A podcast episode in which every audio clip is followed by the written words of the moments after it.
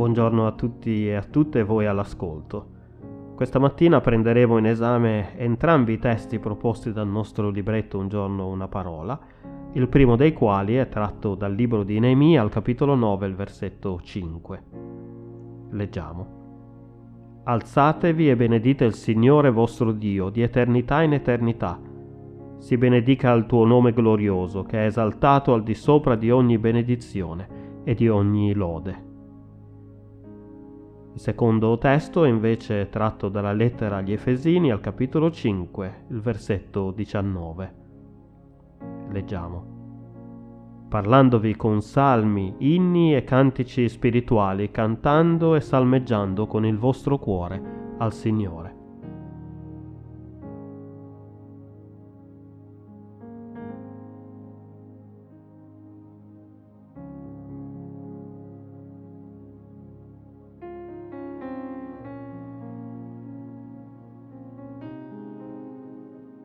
Tutti gli esseri viventi esistono allo scopo di adorare e dare gloria e onore al Dio creatore. Come dice il salmista al Salmo 150, ogni creatura che respira lodi il Signore.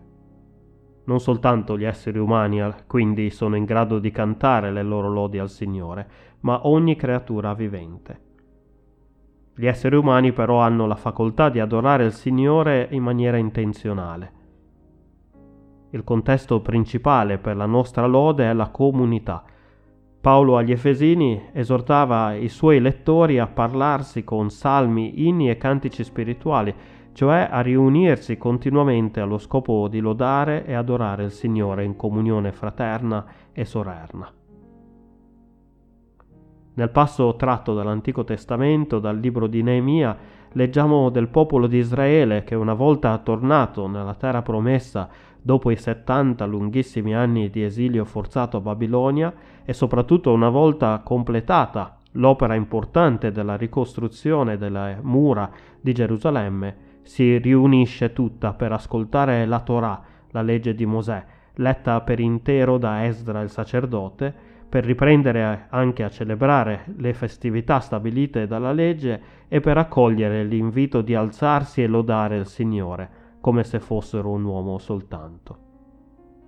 Che scena meravigliosa questa, una scena che si rinnova ogni volta che la Chiesa di Cristo in ogni luogo e in ogni tempo si riunisce per elevare le lodi al Signore.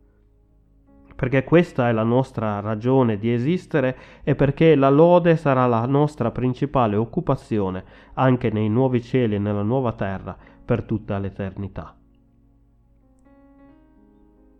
Dal racconto tratto dal libro di Neemia notiamo però qualcosa di molto importante. All'iniziale lode e adorazione al Signore segue immediatamente la confessione di peccato. Lodare Dio infatti significa anche riconoscere la sua santità e la sua gloria e di conseguenza quindi significa anche riconoscere il nostro peccato. Quando la lode non è accompagnata dalla confessione di peccato, è probabile che l'oggetto della nostra lode non sia il Dio creatore, ma noi stessi. Come è già accaduto quando l'umanità si è riunita per costruire la torre di Babele, che in apparenza poteva sembrare un atto di devozione a Dio in quanto costruivano una specie di tempio, ma il loro intento era però quello di acquisire fama per loro stessi, creando così i presupposti per una separazione tra Dio e gli uomini, oltre che una separazione tra loro. La vera lode e adorazione invece ha lo scopo di unirci sempre più con Dio e tra noi. Prepariamoci allora ad adorare veramente il Signore oggi e per l'eternità. Amen.